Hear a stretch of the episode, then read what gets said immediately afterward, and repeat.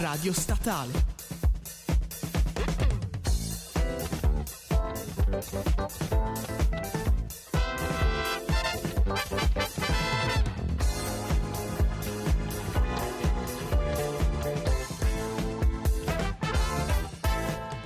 Caro saluto a tutti cari amici di Radio Statale, siamo qui questa sera per parlare di una tematica che purtroppo riguarda l'umanità dalla sua nascita e che continua a perpetrarsi sinora, anzi forse peggiorando in questa fase. Sono qui con me Daniela Cappelletti che saluto.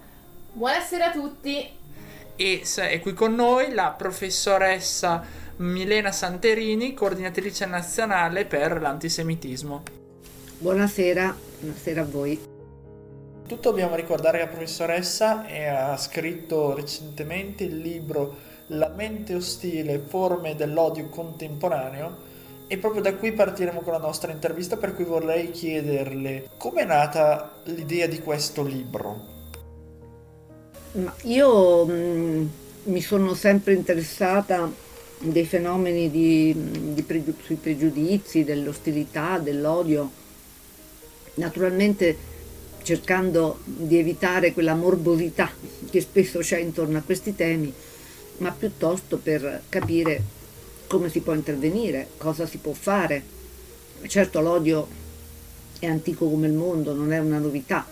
Eh, gli uomini hanno sempre mm, combattuto, ci sono sempre stati conflitti, rivalità, contese, però in questo momento, in questa epoca storica, l'odio più visibile soprattutto grazie alla rete, grazie a internet, che da una parte è un'opportunità straordinaria e dall'altra però è anche eh, qualcosa che diffonde, che, per cui si crea proprio un vero e proprio contagio dell'odio, il tema del contagio è purtroppo all'ordine del giorno.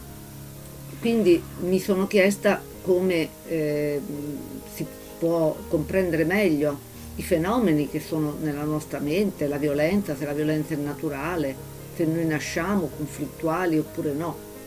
E poi anche mi sono chiesta come cambia l'odio e quindi quali sono le nuove forme di razzismo, di antisemitismo, di islamofobia, di antigitanismo, l'odio verso i rom, di sessismo verso le donne.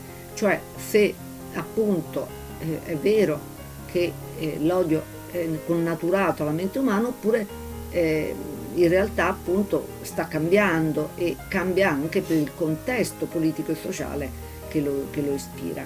Ecco, queste sono state le domande da cui sono partita. Lei ha parlato in primo luogo di internet. Oltre ai tradizionali leoni da tastiera, ci sono delle altre forme che trasmettono l'odio e di cui noi non ci accorgiamo? Naturalmente, eh, oltre ai leoni di tastiera, va detto subito che ci sono delle eh, organizzazioni vere e proprie che ci manipolano, che ci mm, incitano all'odio, questo è molto importante.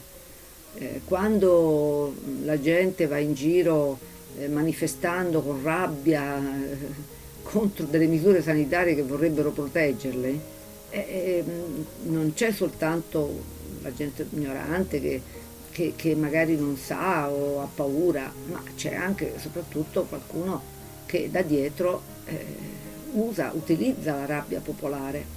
Ecco, quindi eh, la cosa più importante è che noi non ci accorgiamo certamente di essere manipolati ci sono tante forme poi di manipolazione, c'è questa politica che ho appena detto, la strategia della tensione, ci sono gruppi estremisti, eh, soprattutto di estrema destra, che sfruttano la rabbia popolare e la usano per, ehm, eh, ovviamente per attaccare i poteri costituiti, ma anche, c'è anche il potere eh, delle piattaforme stesse, eh, Facebook, Twitter, Instagram, eh, Google, YouTube e così via, TikTok, queste eh, grandi eh, multinazionali, diciamo così, queste grandi piattaforme, eh, sanno anche che il nostro odio eh, fa guadagnare, perché più c'è intensità eh, di, di, sentimenti eh, online e più la gente clicca e come sappiamo bene essere molto in rete, molto presenti, è catturare la nostra attenzione è uno degli scopi anche del business. Ecco, quindi eh, noi non ci accorgiamo di molte cose, non ci accorgiamo di quanto intorno a noi le nostre eh, tendenze qualche volta appunto ad arrabbiarci, a essere gelosi, eh, a avere paura di altri, ansia verso chi è diverso e così via, venga ben sfruttato eh, da chi ha interesse a farlo. Un termine che lei ha utilizzato sia nel libro che poco fa è quello di contagio, perché eh, tras- diciamo, trasmesso come aggettivo l'odio risulta essere contagioso. Per quale motivo, anche se esistono scientifici, l'odio si diffonde maggiormente in gruppo? Ecco, sì, questa è una buona domanda perché è lo stesso motivo per cui noi in realtà siamo anche eh, in senso positivo, siamo empatici. Cioè la scoperta dei neuroni specchio, le neuroscienze ci dicono che la nostra mente si riflette in quella degli altri. Noi eh, ci specchiamo negli altri, eh, piangiamo con gli altri, ridiamo con gli altri. In fondo sembra eh, dirci che noi siamo l'altro cioè che c'è una connessione profonda tra tutti gli esseri umani e, e, e diciamo quello che succede a un altro eh, non ci è indifferente, no? Nessun uomo è un'isola, direbbe Dan, eh, se suona la campana suona anche per te. Ecco, questo stesso rispecchiamento, diciamo così, vale anche in negativo. Eh, il contagio può essere un contagio positivo, per esempio quando noi vediamo un eroe, eh, vogliamo emularlo, quando c'è un'ondata di solidarietà, c'è stata per l'Afghanistan, eh, ci facciamo contagiare. Ecco, però c'è anche appunto il negativo e, e il web è il grande campo in cui noi ci facciamo contagiare dalla rabbia altrui, dall'ansia, eh, dalla paura, dal disprezzo e così via. Ecco, quindi è un vero e proprio eh, contagio morale. Nella prima parte del suo libro vengono presentati una serie di ricerche scientifiche riguardanti l'emergere di anti di odio. Provare odio verso altre persone o un gruppo di persone ha delle basi fisiologiche?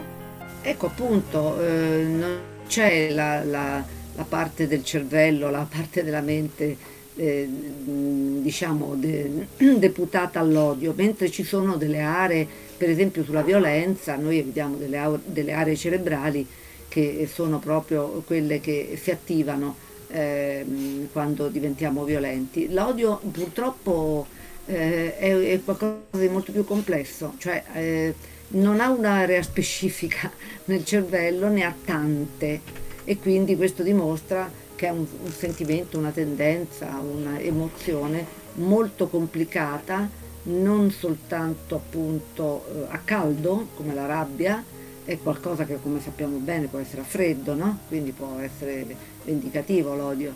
Ecco, e, e quindi mh, diciamo un pochino riguarda eh, tante parti della, della nostra personalità. Eh, ieri ho presentato il mio libro con un criminologo della statale che faceva notare come eh, l'odio sia accompagnato spesso dal vittimismo.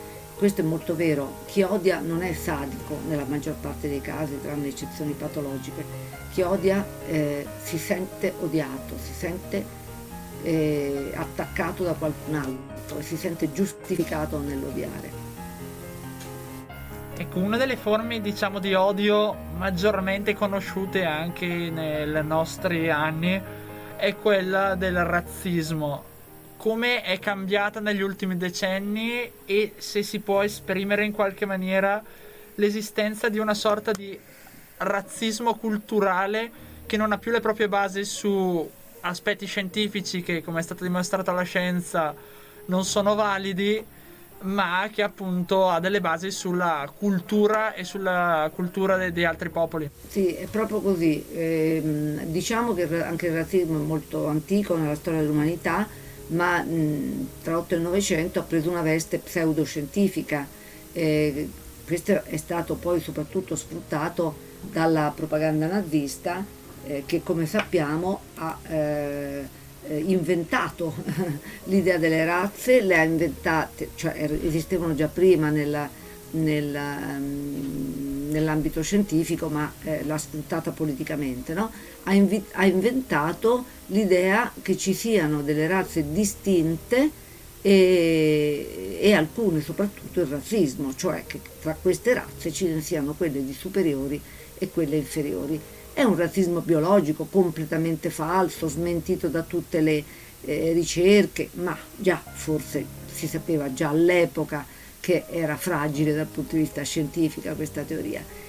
Oggi eh, la gente eh, non eh, crede di essere razzista in questo modo per tanti motivi, siamo cresciuti tutti, anche la generazione precedente alla vostra, la mia, le, le, le nostre, sono cresciute con l'idea che il razzismo sia un male, che il razzismo biologico, l'idea che ci sia qualcuno di inferiore, qualcuno di superiore, che il colore della pelle conti. Mm, c'è un rifiuto abbastanza generalizzato, oltre al fatto che è reato è reato eh, discriminare qualcuno su base razzista. E allora però come ci spieghiamo il fatto che ci sia invece tanto razzismo in giro? Appunto è un razzismo di tipo culturale, è un razzismo che non guarda tanto il colore della pelle, comunque ancora conta purtroppo, ma guarda soprattutto diciamo, il colore della cultura, cioè distingue le persone, magari non dice tu eh, sei diverso da me per il colore della pelle, ma dice tu lo sei per la tua cultura, per i tuoi modi di fare. E però diventa anche questa una discriminazione e soprattutto questa forma di razzismo è altrettanto pericoloso perché magari appunto ce l'ha con gli immigrati, con gli sbarchi, con quelli che vengono a rubarci la casa e il lavoro, come si, così, come si dice, ma soprattutto agli stessi esiti del razzismo tradizionale, e cioè il fatto che non possiamo vivere insieme. La eh, conclusione del razzismo culturale è la stessa di quello tradizionale, di quello biologico. Noi eh, esseri umani dobbiamo stare ognuno a casa sua e, dobbiamo, e non possiamo permetterci di convivere in pace. Ecco, questa io credo che sia una conclusione profondamente sbagliata, ingiusta e anche molto pericolosa. Nel corso della sua risposta ha fatto riferimento ad atti di violenza razziale accaduti in passato.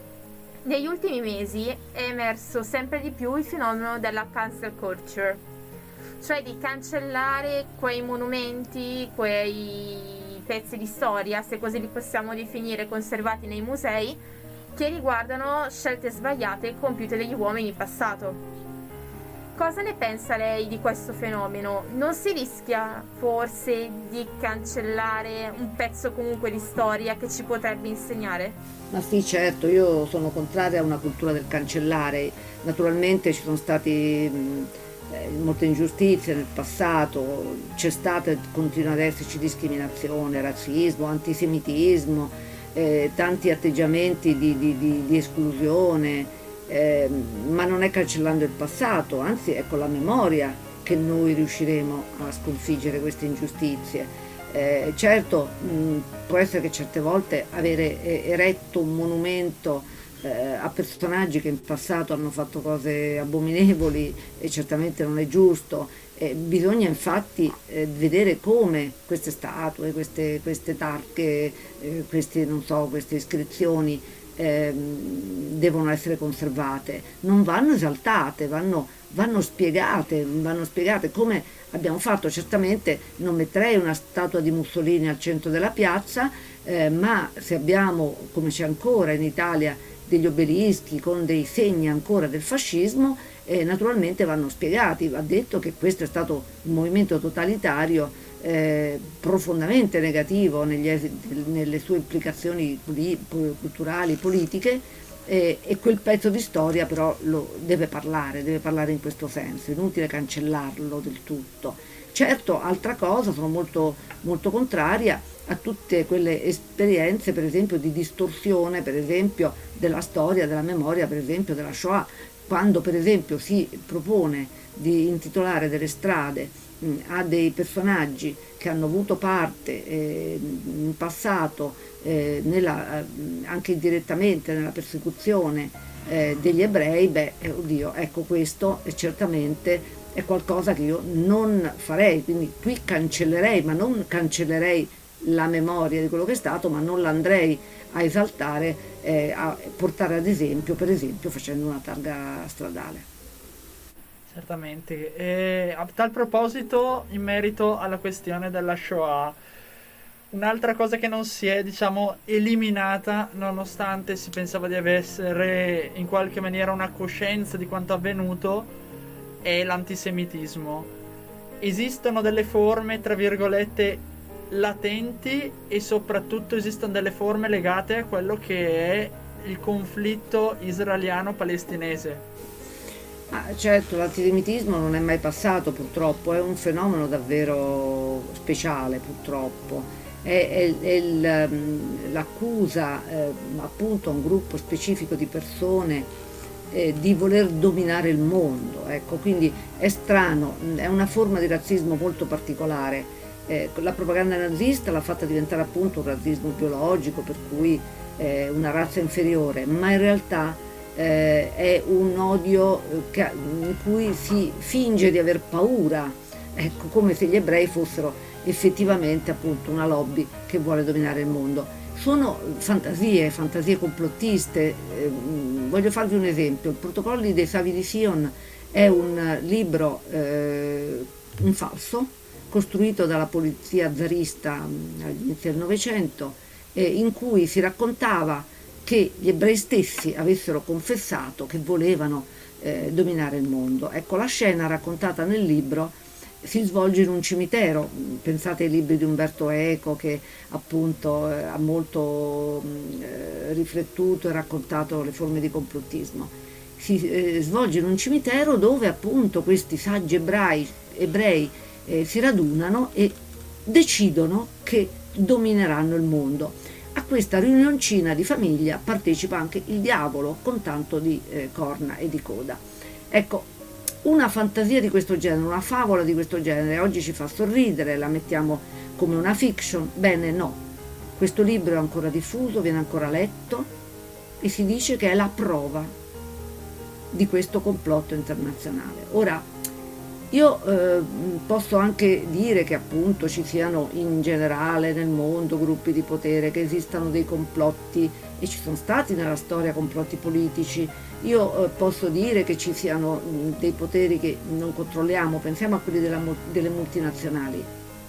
Ma questa idea della cupola che domina il mondo è qualcosa di profondamente radicato ed è veramente qualcosa che ha a che fare con la teoria del capo espiatorio, cioè noi nei momenti di tensione, di crisi, noi ci eh, creiamo un nemico.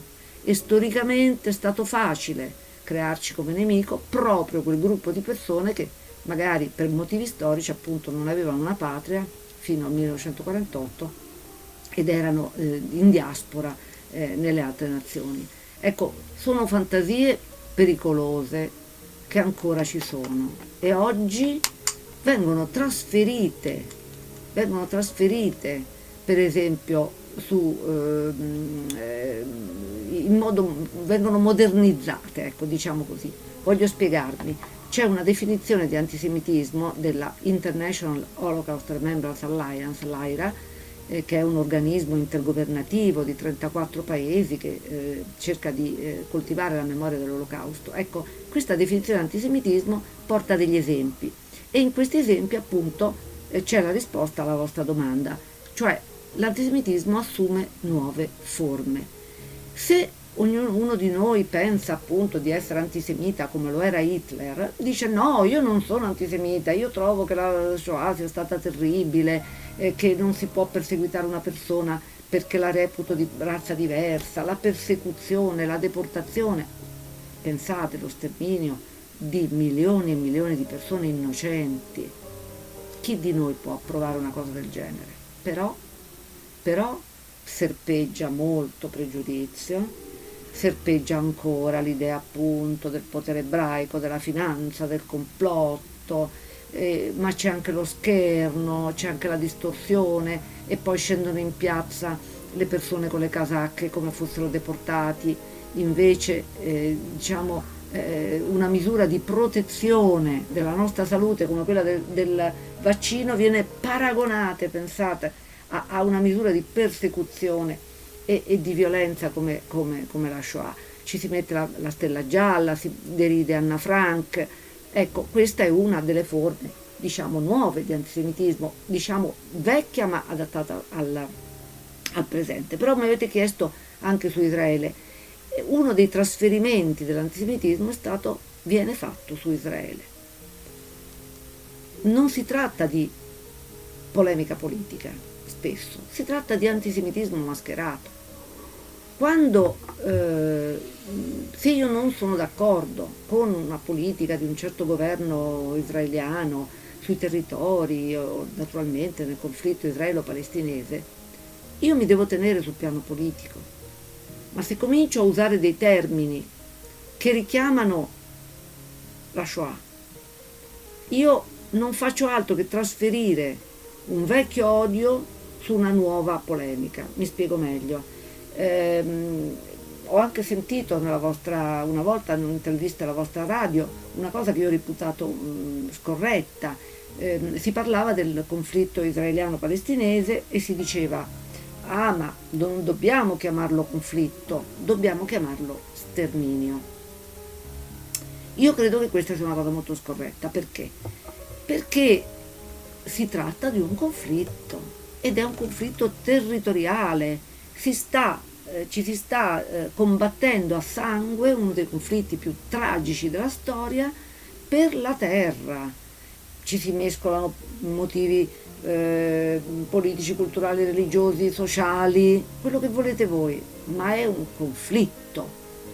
Chiamarlo sterminio eh, vuol dire che sotto sotto c'è qualcosa di latente. Nella nostra testa noi stiamo dicendo avete subito uno sterminio, adesso lo state facendo. Ecco, questa trasposizione è veramente indebita, non la possiamo, non la dobbiamo fare, dobbiamo trattare i conflitti di oggi con le, eh, gli occhi di oggi, altrimenti noi rischiamo di trasferire le vecchie paure, vec- i vecchi pregiudizi antisemiti sul conflitto israelo-palestinese, è quello che facciamo continuamente e quindi mettiamo una carica di, di, di rabbia, di odio, di polemica contro Israele che non, molto spesso non si mette su altre cause altrettanto importanti.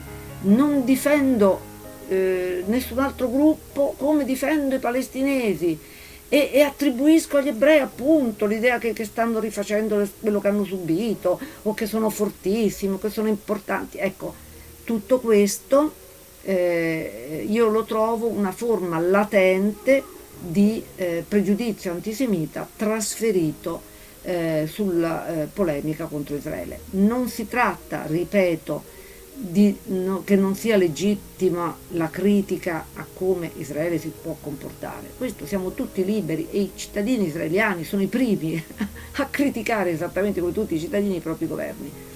Ma non possiamo utilizzare le tematiche, il linguaggio tipico dell'antisemitismo eh, per questo tipo di conflitto. Grazie mille della sua esaustiva risposta e anche molto molto dettagliata e completa, la ringrazio davvero. In quanto coordinatrice nazionale per la lotta dell'antisemitismo, ci può raccontare gli eventi che avete in programma? Io ho due eventi molto importanti di cui vi voglio parlare. Uno è la settimana prossima con il ministro dell'istruzione Patrizio Bianchi presenteremo le linee guida contro l'antisemitismo nella scuola. La scuola italiana fa tante cose, fa, mm, coltiva molto la memoria, visite ai campi, eh, letture, film, tante, tanti modi in cui gli studenti e le studentesse eh, davvero eh, cercano di tenere viva la memoria, penso all'ascolto dei testimoni, a Liliana Segre e così via. Eh, però non, noi dobbiamo collegare i fatti del passato all'antisemitismo di oggi. Eh, prima dicevo appunto quelli che manipolano, eh, ma noi abbiamo dei rigurgiti di neofascismo, di neonazismo molto forti che utilizzano la rabbia popolare Novax. Ebbene, noi questo dobbiamo assolutamente eh, considerarlo e dobbiamo parlarne con i giovani e spiegare che i pregiudizi che sembrano scherzi, la derisione, il disprezzo, gi- mettere Anna Frank sulla maglietta della squadra avversaria, eh, il blogger che scherza sui forni, la stella gialla Novax, tutto questo è l'inizio di un eh, insegnamento del disprezzo che in passato ha portato al genocidio. Quindi non stiamo demonizzando gli scherzi dei bambini, dei ragazzini, stiamo dicendo che il pregiudizio va trattato con molta cura e non ci dobbiamo permettere uh, cose del genere. Il secondo evento è appunto legato a questo, sulla distorsione dell'olocausto, la distorsione della Shoah, ho fatto degli esempi, li ho appena fatti, e il 2 dicembre eh, vi manderò il link a chi è interessato, faremo un grande convegno internazionale in cui parleremo di queste forme in cui una tragedia così grande della nostra storia viene oggi banalizzata, raccontata, minimizzata. Ecco, non abbiamo il coraggio di negare la Shoah, e pochissimi ce l'hanno e non lo facciamo, grazie a Dio non si fa nella società italiana in modo aperto, ma la stiamo relativizzando, stiamo dicendo ma non è così grave, è come un vaccino. In fondo la politica nazista di sterminare milioni di persone è come quella sanitaria che mi vuole proteggere dal virus. Ecco, stiamo distorcendo una memoria così importante e noi appunto in questo evento lo vogliamo ricordare. Professoressa, ci piacerebbe poter continuare a parlare ancora a lungo di queste tematiche, purtroppo il tempo stringe, per cui la dobbiamo ringraziare per uh, il contributo che ci ha offerto. Grazie a voi, sono stata molto contenta e appena quando ci saranno altre occasioni mi fa molto piacere discutere con voi. Assolutamente, anche a noi ci fa piacere, ci farà piacere averla ancora ospite. Ringrazio Daniela. Io ringrazio voi e ringrazio soprattutto la professoressa. Grazie molte. Ci risentiamo prossimamente per, per le ulteriori trasmissioni. Grazie mille.